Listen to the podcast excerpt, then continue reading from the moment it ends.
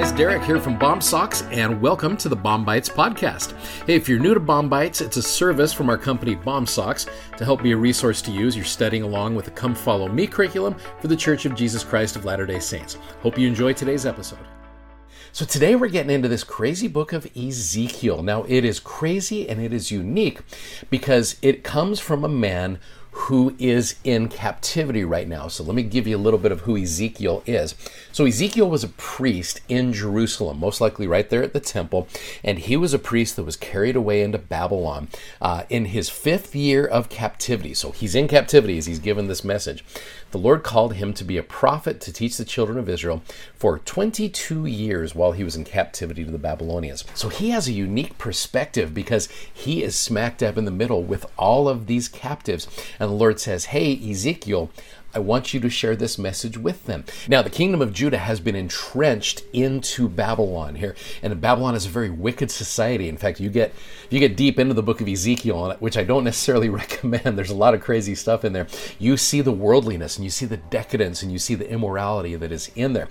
And Ezekiel has to fight through that and teach them. In fact, you get kind of an idea of the kind of people that he is called upon. First of all, chapter one, he is given a vision of the Lord where the Lord calls him to be a prophet. Chapter two, imagine getting a mission call where it says, Hey, Ezekiel, you're hereby called to serve as a prophet. Here's the kind of people you are going to have to teach. Now you look at verse number three of chapter two. It says, Son of man, I send thee to the children of Israel, to a rebellious nation that hath rebelled against me they and their fathers have transgressed against me, even to this very day. They are impudent children. There's a word that we don't always use, but impudent, if you look at some synonyms to it, insolent, cheeky, that's kind of fun, audacious, brazen, shameless. They are presumptuous, they are disrespectful, insubordinate, irreverent, bold, ill mannered, bad mannered. You get some ideas here of the kind of people he's dealing with.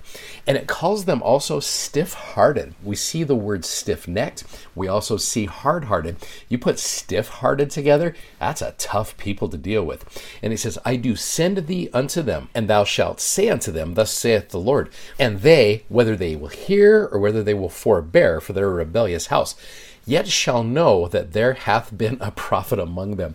Now, it's it's this idea of like, look, Ezekiel, you're going to go teach them. They might not listen to you, they might, but they will know that a prophet has been among them. And that is a crazy responsibility to have. It's like you got to be bold, you've got to be strong, and you've got to be powerful. But he gives him a great promise in verse number six Thou son of man, be not afraid of them, neither be afraid of their words.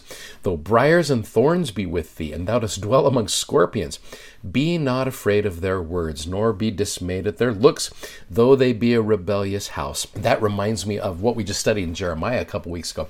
Jeremiah chapter 1, verse 8 said, Be not afraid of their faces for I am with thee to deliver thee, saith the Lord. Now, Ezekiel is given a unique charge in chapter 3 to warn them. We are introduced to an interesting concept which we see in the Doctrine and Covenants. We also see it in Ezekiel, and it is a concept of the watchman on the tower. Now, you go to verse number 17 of chapter 3, and it says, Son of man, I have made thee a watchman unto the house of Israel.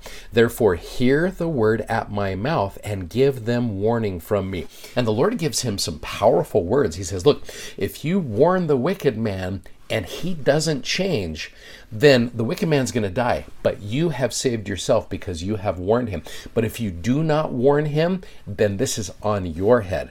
And that's a bold statement, and it's a lot of responsibility to be able to put onto Ezekiel to be able to basically say, hey, look, if these people change, you can be part of this because you have given them an opportunity to be warned. Now, as I'm going through this, I'm reminded of what it says in Jacob chapter 1. Many of you know this. Jacob chapter 1, verse 19, where it says, We did magnify our office unto the Lord, taking upon us the responsibility, answering the sins of the people upon our own heads, if we did not teach them all the word of God with all diligence. Wherefore, by laboring with our might, their blood might not come upon our garments. Otherwise, their their blood would come upon our garments and we would not be found spotless at the last day, which is kind of why you've got in section four of uh, Doctrine and Covenants, where it talks about if you share that gospel, you know, the, the field is white, all ready to harvest. And as you share that out there with all your heart, might, mind, and strength, you will stand blameless before God at the last day.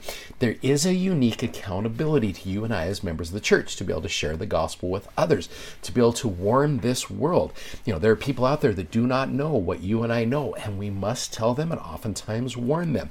But I know you're probably thinking, okay, that's that's easier said than done because I'm not a missionary and that's hard to be able to do, right? What do I share with them and not I don't want to come across heavy-handed. I don't want to just walk out there with a big sandwich board that says repent for the end is near. Yeah, that's not going to go over too well.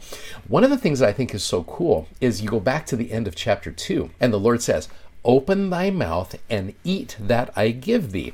Now, you go over to chapter 3 again at the very beginning, and what is he given? He's given a roll. Now, trust me, I've taught seminary for many, many years. I've had students like, sweet, he got a roll. You know, they're envisioning this beautiful cinnamon roll with all of this icing on it. Now, it's kind of cool. It's like, eat the roll, right? But the roll, if you click on it, it says scroll, right? So he's given him the word of God. But I love how it is described here. He said unto me, this is in chapter 3, verse 3 Son of man, cause thy belly to eat, and fill thy bowels with this roll that I give thee. Then did I eat it, and it was in my mouth as honey for sweetness. And he said unto me, Son of man, go, get thee unto the house of Israel, and speak with my words unto them. You know what's interesting is the reason that you and I share the gospel with others is not to convert them. I remember listening to a podcast a couple years ago, and it wasn't even an LDS podcast, but it was talking about the concept of neighboring. And I thought that was kind of an interesting thing. And the idea was brought up that why do we share goodness with our neighbors?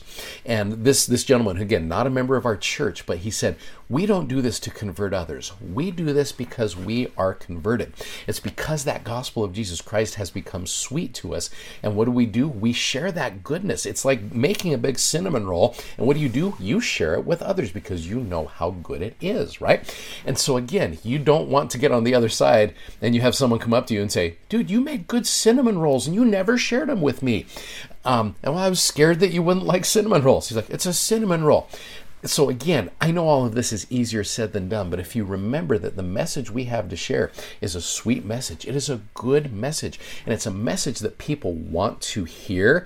They want to have what we, as members of the Church of Jesus Christ of Latter day Saints, have. They want to be able to have that hope. They want to have that confidence. They want to have the hope for eternal families. They want to know that they're not cast off forever, and they want to know that they can repent and change. That is a sweet message, and that's a message that needs to be shared. And how we share it with them is also very important. So, anyway, I love what Ezekiel has brought up here in these first couple chapters or so. The whole concept of this is look, you're in a group of people who need to have that gospel shared with them. And hopefully, we have the confidence in the Lord and in the message and in the abilities of the Holy Ghost to do what He does so well to be able to share that gospel message with others. I know that's true and it works. I've seen it happen in my own own life, and uh, I think it can help all of us as well. If you'd like to check out our video that goes with today's podcast, you can find us on YouTube, Instagram, and Facebook by simply searching BOMsocks. That's B O M S O C K S. And be sure to check out our amazingly comfortable gospel themed socks at bomsocks.com. Thanks for listening and hope you'll join us again for more episodes of BOM-Bites. Godspeed and have a great day.